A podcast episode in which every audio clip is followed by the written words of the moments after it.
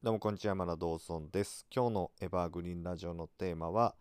僕がコンテンツ配信をしている時に意識していることというテーマで話していきたいと思います。最近結構ですね、えーがっつり系のコンテンツが多かったので、まあ、今日は金曜日ということもありいい週末ということもありちょっとゆったり軽めな内容にしようかなと思います。まあ、僕がですね、あそんなこと意識してコンテンツ作ってんだなぐらいのちょっとしたね、え気づきになってもらえればいいかなと思って、まあ、今日はですね、僕がコンテンツを作るときに、まあ、あえて意識していることですね、まあ、そこについて話しますね。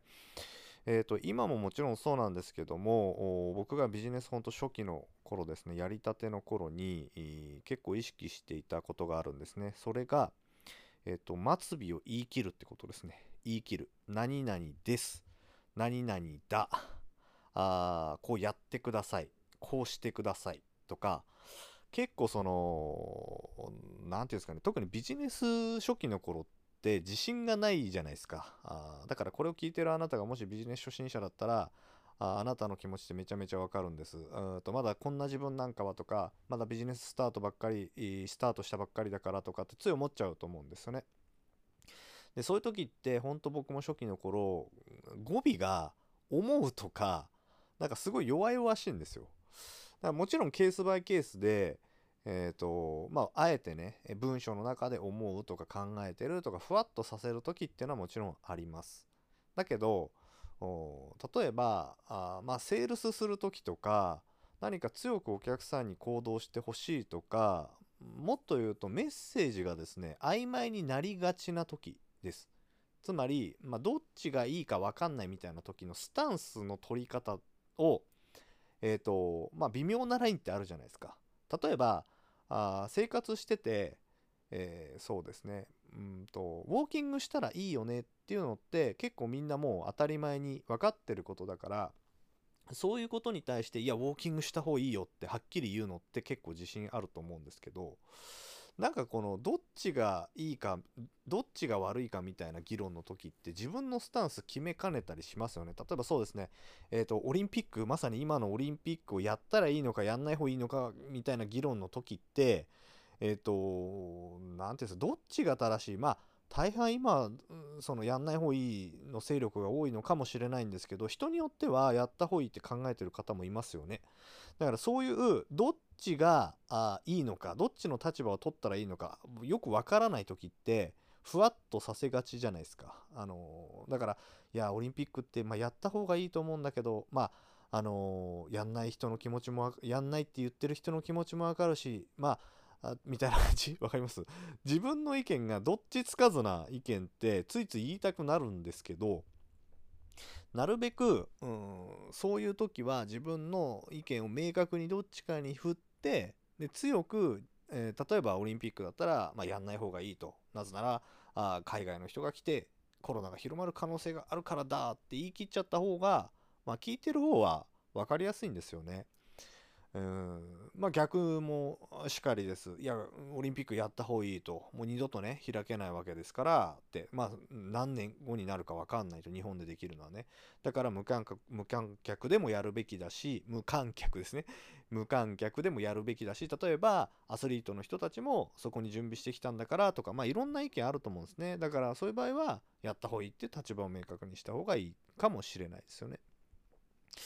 まあ、だから、うんと、ついついそういう曖昧になりがちな時でも、なるべくなら僕はお客さんに特に行動してほしい時は、僕はこう思うっていうか、思うって言っても強く言うんです。いや、こう思うと。はっきり言い切る。うん。だから、仮に語尾が思うでも言い切るってこと。あの、なんか迷って自信なさそうには言わないってことですね。だからそこが結構重要になるんで、えー意識してるところですかね。だからラジオとかでも僕の考えって結構ズバッていう時は言います。それは多分日によってまあ温度感違うと思うんですけど、えー、と相手に明確にですねこれは正しいと思っててこう行動してほしいという時は強く言い切りましてね。こうやってください。こうだ。ああだ。こう思います。だからやってください。っていう、まあ、そんなイメージですね。はい、だからああこれ聞いてるあなたはきっとコンテンツ配信してると思いますので、うん、ぜひ自分の立場言い切ってくださいという話ですね。で、えー、ともう一つ、まあ、最後ちょっと話したいのが、あのまあ、その間違えたらどうしようっていう心理あると思うんですよ。でもあの間違えても大丈夫ですよ僕過去の動画とかあのメッセージとかコンテンツ見てると、まあ、随所に細かいところ間違えてますでも、えっと、文章と違うところが例えば喋りの場合はあのあんまり残んないですね気になんないだからあのなるべくもちろん間違わない方がいいんですけど間違ってたとしてもすいませんこれ間違ってましたって訂正すればいいだけの話なんですよ。で文章で間違えてたら、まあ、文章修正すればいいだけの話じゃないですか。だから人間って完璧じゃないんだから別に間違えたって、えー、いいんですね。もうほんと絶対間違えちゃいけないようなケースももちろんありますけどね。例えばその法律とか、まあそういう医療に関してとか、健康に関することで間違えちゃいけないことももちろん世の中にはあるんだけど、まあ、大抵のことっていうのは別に間違えても、あ、ごめんなさい、間違えてましたで済むようなことがほとんどだから、まあ、そんなに間違えることを恐怖したりとか恐れて、発信を弱々しくする必要はないということです。はい。だから思いっきりズバッとね、言い切って、えー、こうしてくださいって言った方がいいっていう、まあそんな話ですね。すると、この人って自信あるなと。その自信に人は引きつけられる。だから人はこの人の商品買おうとか、この人に任せようって思ってお金払うってことですね。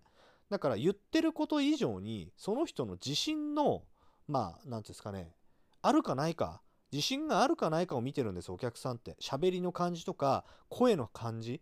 えー、まあ、覇気があるかとか。